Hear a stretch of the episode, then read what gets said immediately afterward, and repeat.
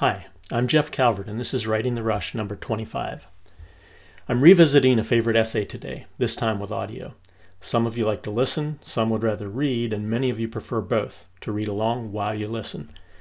That simple observation is full of interesting questions for me about spoken word versus written word and their various hybrids, and I feel like I need to explore it.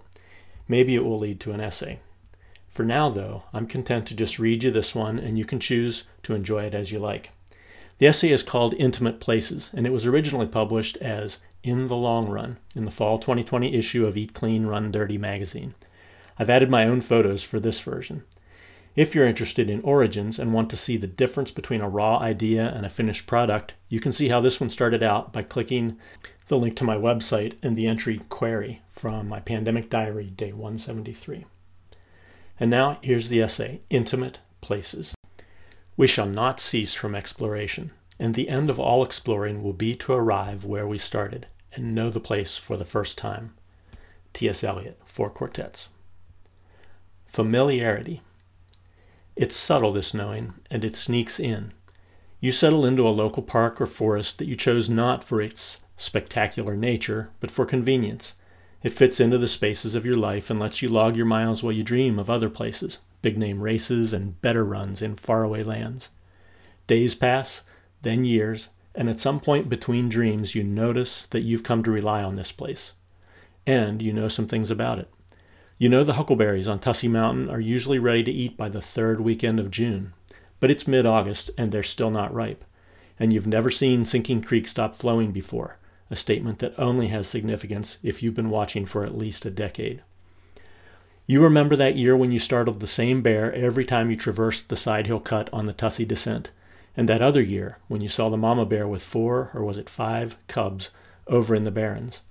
You know where the deer will be on a misty fall morning, and this particular trail junction will always be Porcupine Flats because it's where you saw your first wild porcupine.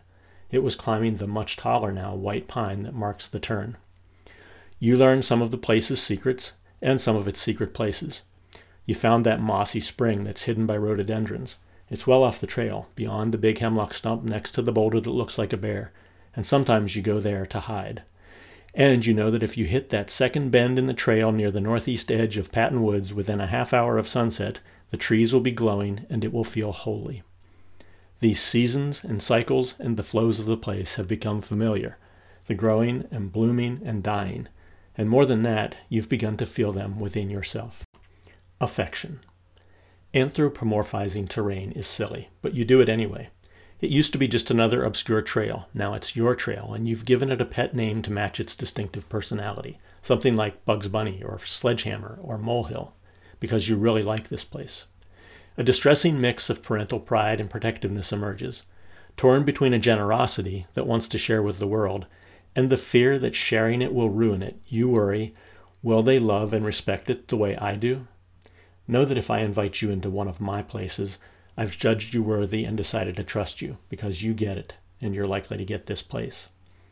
Perhaps there's misplaced possessiveness too, as you suffer through pandemic tourists and day tripping deer hunters out for their once a year visit to the woods.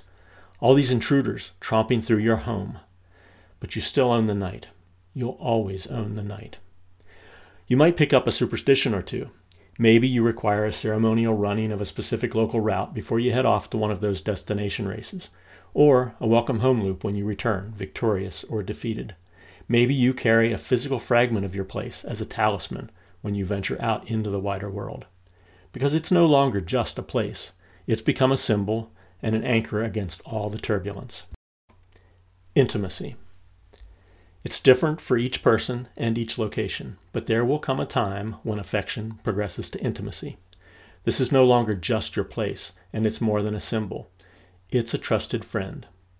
You've seen its best and its worst, the freshness of its springtime, the sweltering and pestilent heat of its summer, its sunsets and icy darknesses, the glory of its edge times.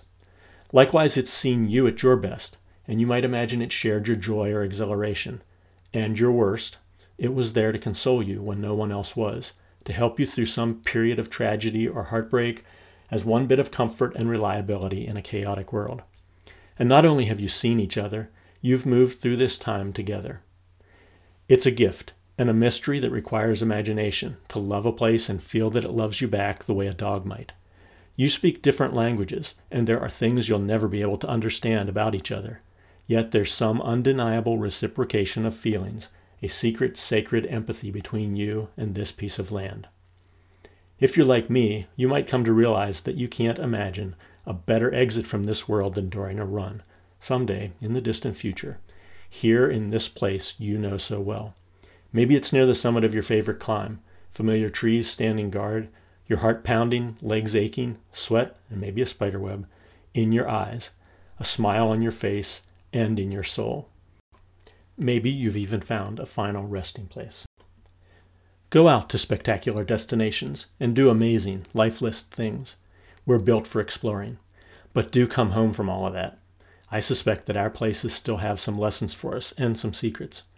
The accumulated intimacy of years in a place is priceless and irreplaceable, better than any buckle, and you only earn it by spending quality time in a committed long term relationship with that place.